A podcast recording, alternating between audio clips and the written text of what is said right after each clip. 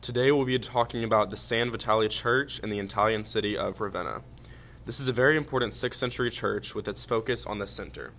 It's very differently shaped than other churches, with many being shaped like a cross, and that is the basic church design for the time period, but this one is focused on the center and it is more circular shaped. Looking at the outside, there are eight sides with an outer octagon and an inner octagon. There are many windows to allow light flow to help with the visuals of the many mosaics on the inside of the church.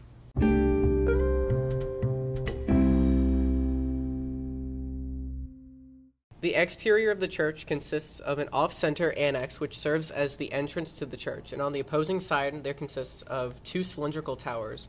Um, on the inside of one, a bell was added later on.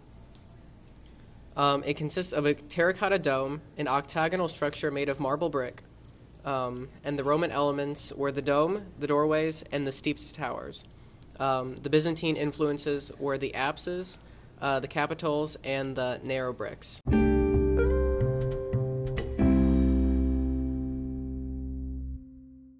And if we look at the inside of the church, we can see the massive columns and piers that are used to support the building.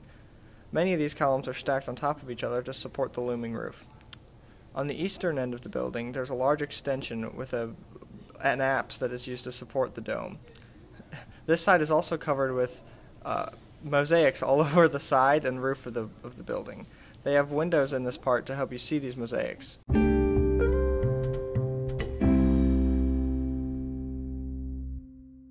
The main mosaic of the church is located directly above the altar, and it's it was made under the request of the Emperor Justinian, who ruled West Rome. Um, it depicts Emperor Justinian, which who is the closest of all people in the uh, mosaic. He is adorned with a crown and haloed, and wearing the purple ro- ro- the purple robe of Rome. To his direct left are the bishops Maximus and Ravenna, and to their left are several soldiers. To his right are imperial admins of Rome. Um, this altarpiece shows that um, Justinian liked to mix uh, religion with politics.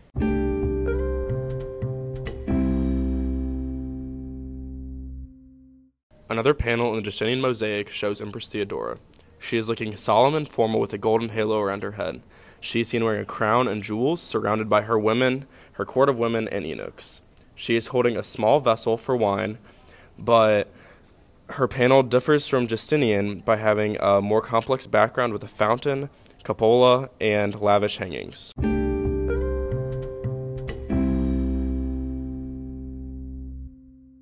And above the Justinian mosaic, there's another mosaic that depicts the orb of the earth and the universe above the four rivers of paradise. And Christ is sitting on top of it, holding the book of the Apocalypse.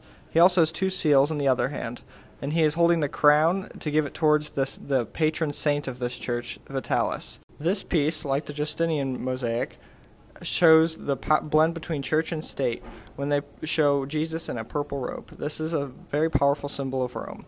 And when Jesus is handing off the crown to Saint Vitale, the martyr and patron saint of this church, it is almost as if Rome is giving the power of the church to the church.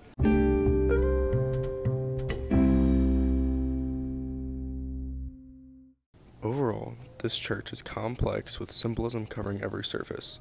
Whether it's the political connection between church and state or the grand show of wealth, these mosaics depict a story that takes us back in time.